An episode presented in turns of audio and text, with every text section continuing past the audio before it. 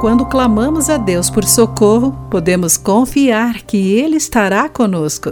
Olá, amigo do Pão Diário, bem-vindo à nossa mensagem de esperança e encorajamento do dia. Hoje lerei o texto de Lisa Samra com o título Ajuda do Céu.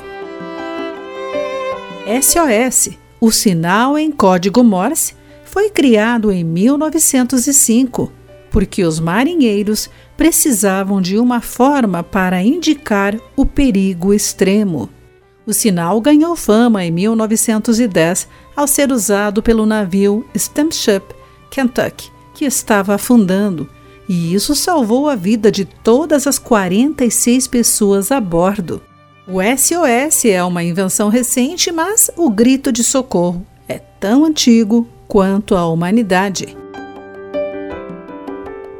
é mencionado no Antigo Testamento, na história de Josué, que enfrentou a oposição dos israelitas e terreno difícil durante mais de 14 anos, enquanto o povo lentamente conquistava e se estabelecia na terra que lhes fora prometida.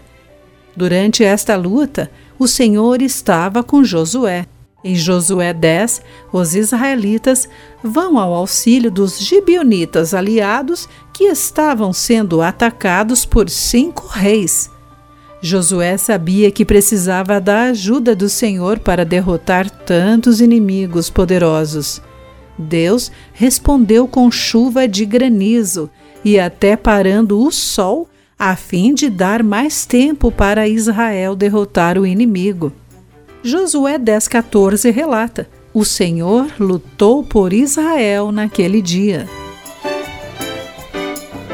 Se você está em meio a uma situação desafiadora, pode enviar um SOS para Deus, embora a ajuda possa ser diferente da que Josué recebeu.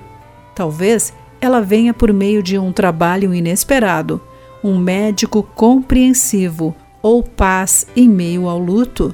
Encoraje-se, pois estas são as maneiras do Senhor responder ao seu pedido de socorro e lutar por você.